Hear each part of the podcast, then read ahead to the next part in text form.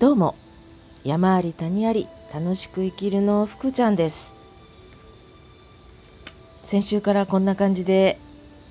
西野さんのパクってこんな感じで始めてみました。この感じがいいかなと思っています。さて、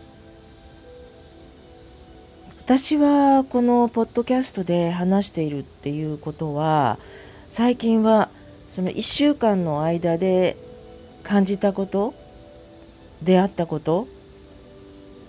その中からテーマをこう選んでお話をするようにしています。なんか旬な話題っていう感じで話しています。で、ある人に聞かれたんですが、実はこれ全く台本はないです。で、今日はどんなことを話そうかなということだけはこう頭の中でピックアップして、でメモっています。ということで、今日のお題は1つ目、言葉のシャワー。2つ目、岸母人物語なんでしょうねのこの2つをお話ししたいと思います。で、1つ目の言葉のシャワーというのは、先日、何日か前に、2019年に出会った藤原博信さんという買い物は選択だという本とか、僕らの地球の直し方ということで、その私たちが着ている洋服とかはアフリカとか向こうの、人たちとつながって着ているものがあって、それを捨てていることが多いっていう、まあ単純にそういうことではないんですが、その辺の話から地球のこととか人とはとか伝え方とかいろいろお話し会をこの日本の中でほとんど毎日のようにあちこちでやってらっしゃる方です。で、その方と、吉田隆さんいましたかね、アトリエ EFT、 これ関西の方らしいんですが、をしてらっしゃる方のインスタグラムトークライブというのを見て、その方から出てくる言葉が私があまり聞かないような言葉が多かったんですね。で、それはちょっとメモったので、それをどういうふうに受け取るかはこの聞いてくださる方の考えにもよると思うんですが、例えばじゃないですね、いくつかちょっとご紹介したいと思うんですね。承認されたい欲求のない人が自由である。なんとなく分かるような気がするんですね。私も承認されたい欲求すごく多いんですよ。なんかやっぱり自分のやっている仕事、保育の仕事で誰かが一人でもいいので、いや福島さん今日はありがとうとか、今日こんなことしてくれたのがすごく助かりましたとか言ってもらえると、なんかすごく嬉しくって、よしまた明日も頑張ろうと思うんですが、誰も自分のことを見てくれていないような気が、見てくれてるんですけどね、ただ言葉に出してくれてないっていうのもあるので、そういう感じを受けるとなんかやる気がなくなっちゃう。私も承認されたい欲求の強い人なんですけれども、でも承認されたい欲求のない人の方が自由だっていう、なんとなくそうかもしれないなって思った言葉です。2つ目、血はつながっているけど人生はつながっていない。これは子育てのことを話していました。私も同感です。子供に自分の思いとかを強要すること、自分の考えを強要することっていうのは私はあまり好きではないので、私自身も強要されるのが嫌いなので、それは分かるような気がするんですね。人生はつながってないんだから、その子供の尊重しようよっていうことだと私は思いました。で、3つ目、昔の私がそうだったんですが、自分が正しいと思っていることを正当化して、今流行りだそうですが論破しようとするんですね。人と話すときに。今でもこの癖ね、抜けてないんですよ実は。人と話をしていながら自分の考えを正当化して相手の本当の言葉を聞いていないんですよ。その癖結構私もあって、あ、いけないと思うことが今でもこの60何年間生きていてもこの私でもあるんですね。そうすると、あ、もう一つ言ってたのが、言葉は感情の抽出したもので、非言語の中に大事なものがあるっていう言ってたんですね。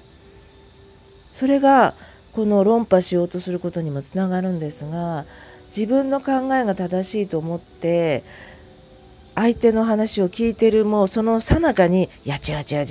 それ違ってるよ、私はこうだってもう頭の中で考え始めてしまってるんです。そうすると自分の頭の中で考えてしまっていると、もう相手の言葉は入ってきていないんですよ。まあ、これは私の場合ですけれども、そうすると相手の本当の話したいことを言いたいことが見えないんですよね。これは私も気をつけなきゃなっていつも思っているんですが、なかなか難しくて、ついつい頭の中で自分の考えを正当化しようとしている私もがまだまだいます。修行中です。これが一つ目の言葉のシャワーでした。で、二つ目が岸母人物語。昨日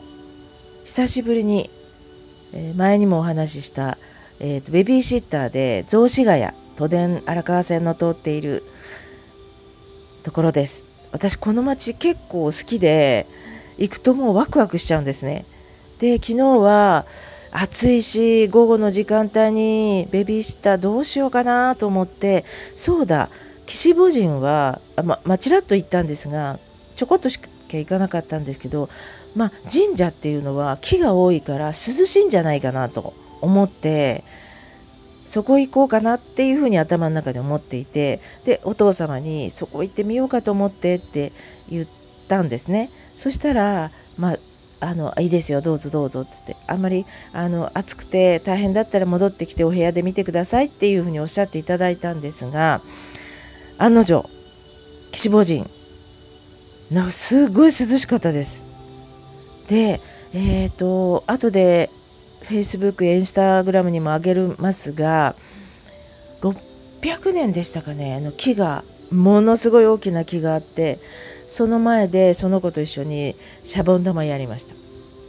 で、帰りにその岸母神の神社に行く途中の道のところに観光案内所みたいな小さな、本当に小さいですね、4畳半あるかなぐらいのところに通り過ぎようとしたら、ベビーシッターやってる男の子 K 君というんですが、ここ入ろうって言うんですよ。で、私も興味があったので、あ、いいよ入ろうって言って入ったら、3人ぐらいのおばさんったら失礼ですけども、ちょっと年のいった方が3人いらして、都電の本物そっくりのミニチュアのがあるんですけど、坊や椅子貸してあげるからそれ見てみればとか言ってくれて、で多分何回か来たことがあるんじゃないかなと思うんですが、なぜかこうフクロウの飾り物のキーホルダーとかなんかがあって、私がそのお店にいる方に、なんでフクロウ、ミミズクとフクロウと同じだと思うんです。これも聞いてみたんですが、ミミズクの飾り物が多いのはどうしてですかって聞いたら、実は岸母神に伝わる物語があるんですよっていうふうにおっしゃっていただいて、ちょっと話していただいたので、それを話をちょっとしようかと思います。ある女の子が、お母さんが病気になって、この岸母神にお百度参りでお参りに来てたそうです。で、そのお百度が終わる頃に、そのお告げというか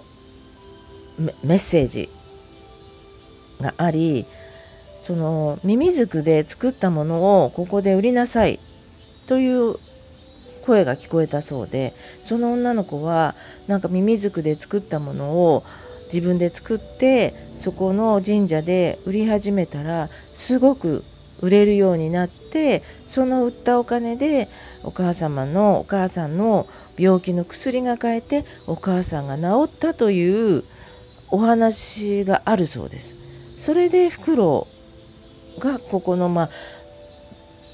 り神なのか、私はまだちょっと調べてないんですが、ちょっと調べてみようかなと思っています。なので